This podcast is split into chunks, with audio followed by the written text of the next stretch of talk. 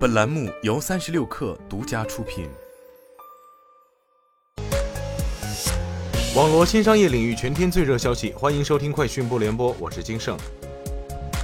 在经过两个多月的试用期之后，全国省级电台中首位虚拟员工转正上岗，开始了在上海人民广播电台长三角之声的主播工作。常小娇是长三角之声与腾讯在线智能视频创作平台智影联手打造的虚拟数字人主播。二零二二年五月五号开始实习主播生涯，实习至今，相关视频的播放量、话题阅读量已破三百万。据西安银行微信公众号消息，由中国人民银行西安分行和西安市金融工作局牵头组织，七加一试点和代理机构共同参与建设的数字人民币西安通小程序上线试运行。该平台作为全国首个数字人民币官方信息平台，集官方信息发布、知识宣传普及、商户资源整合、优惠活动共享、创新特色宣介于一体，将对构建西安市数字人民币生态体系、解决多方信息不对称等问题发挥。积极作用。三十六氪获悉，二零二二快手光合创作者大会在云南丽江举行。会上，快手高级副总裁王建伟透露，今年除升级光合计划、深化创作者服务外，快手还将内测创作者版 App 进一步推进创作者服务标准化，为创作者提供包括分析诊断、创作灵感、全站作者榜单、专属活动通知等全链条服务。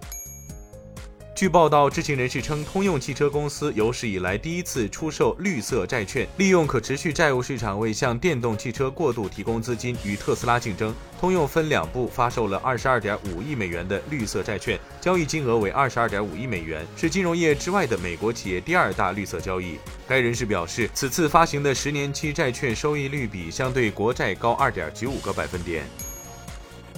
苹果 AR/VR 头戴设备有望在二零二二年底至二零二三年初启动量产，主要放量将落于二零二三年。上下游供应链已经过小量出货及验证，目前陆续进入设计验证测试，展开整机验证的重点阶段。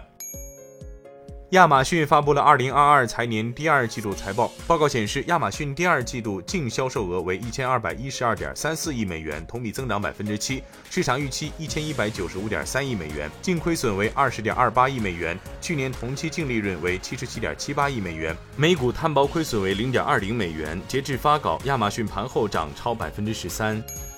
苹果公司发布了该公司的二零二二财年第三财季业绩，略高于分析师的预期。在随后的财报会议中谈及中国的业务时，苹果 CEO Tim Cook 称，第三财季中国市场的服务业务表现非常好，六月份创下月度营收新高。从在七月二十九号至八月一号，苹果官网推出了为期四天的打折促销季。期间，消费者若以指定方式支付，在购买 iPhone 十三等产品时，最高可节省六百元人民币。有分析师认为，苹果此举或是为了清理库存。Tim Cook 对此回应称，苹果中国为期四天的打折促销活动与清理库存无关。